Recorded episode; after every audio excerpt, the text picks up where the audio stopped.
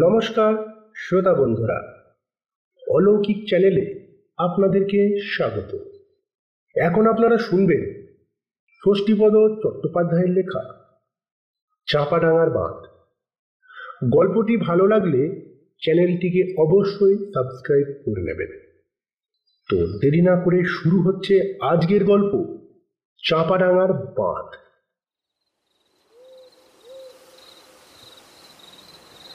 প্রায় পঞ্চাশ বছর আগেকার কথা।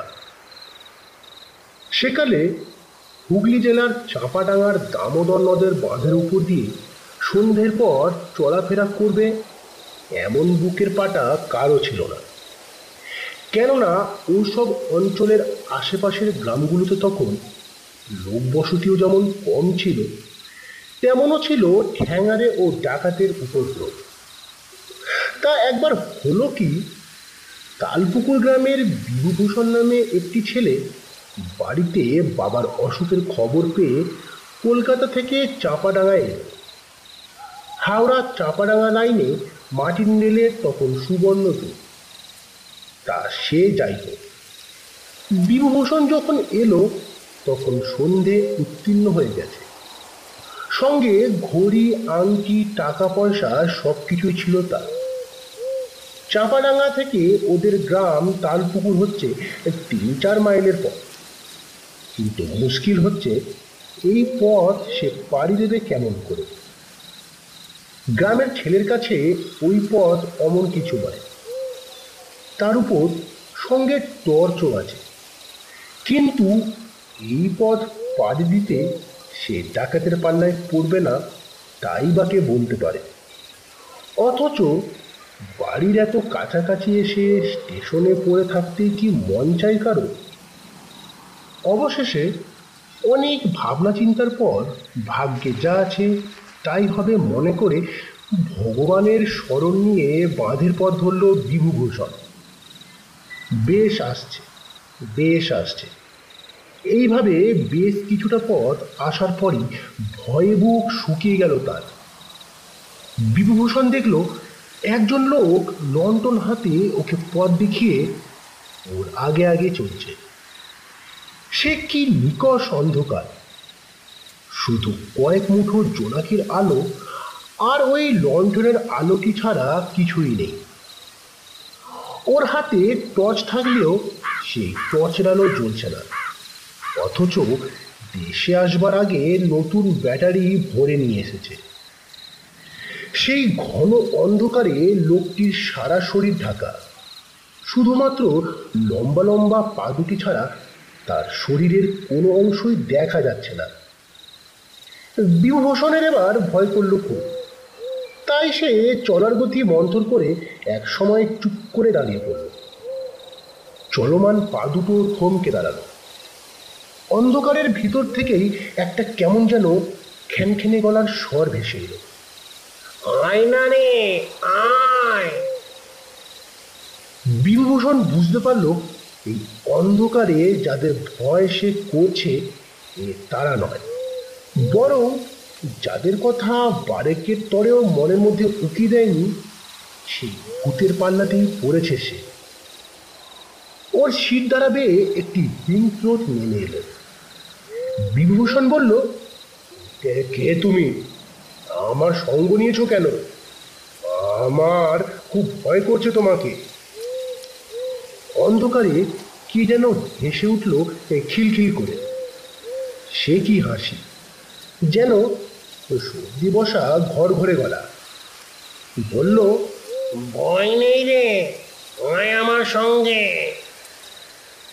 বিভূভূষণ সম্মোহিতের মতো আবার চলতে লাগল তার পিছু পিছু।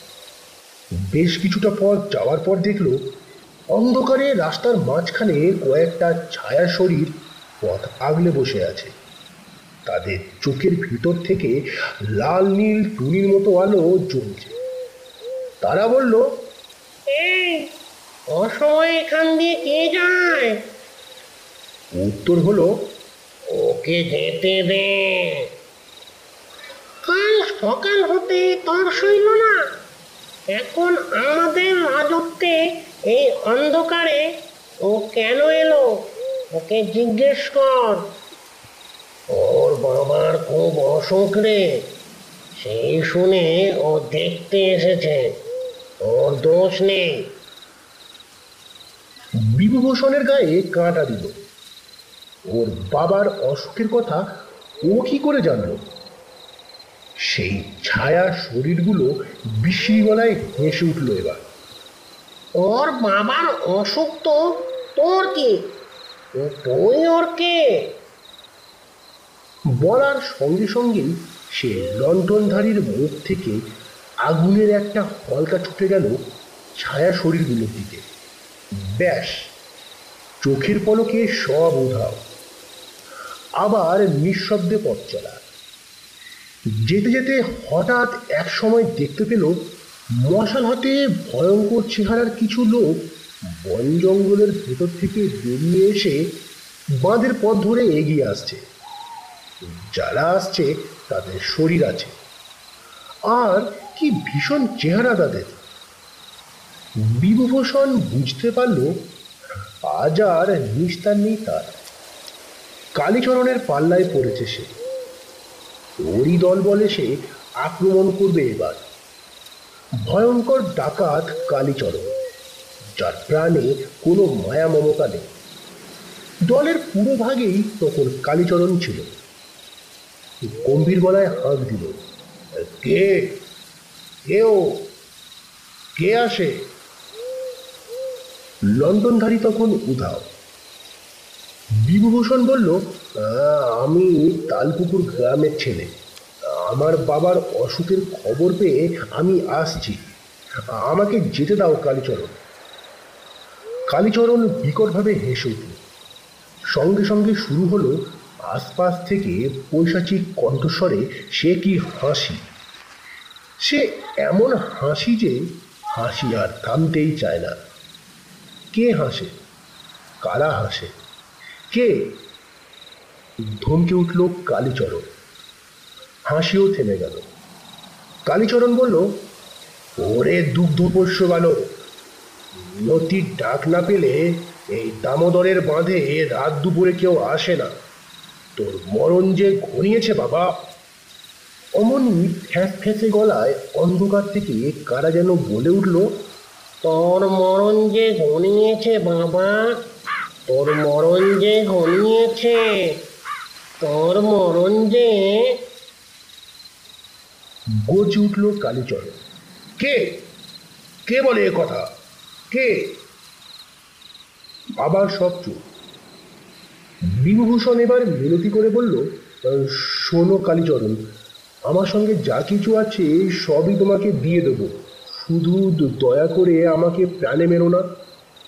একবার অন্তত ঘরে যেতে দাও। বাবা আমার মৃত্যু শয্যায়। তাকে একবার শেষ দেখাটা দেখতে চাই। কালীচরণ আবার হাসল। বলল, ওরে সপের লেখা আর বাঘের দেখা। জানিস তো, আমি সেই বাঘ। ডাক তোর বাবাকে, তোর ভগবানকে। আমার নাম কালীচরণ। বলেই বল্লমটা উঁচিয়ে সজোরে ছুড়ে দিল বিভূষণের দিকে। বল্লমটা বিভূষণের বুকে লেগেই ভেঙে দু টুকরো হয়ে মাটিতে পড়ে গেল। ঠং করে একটা শব্দ হলো শুধু বিভূষণ তখন লোহার মতো কঠিন হয়ে গেছে। ও দু চোখে ক্রোধের আগুন সে রেগে বলল, তবে রে শয়তান, এবার আমার খেলাটা দেখ।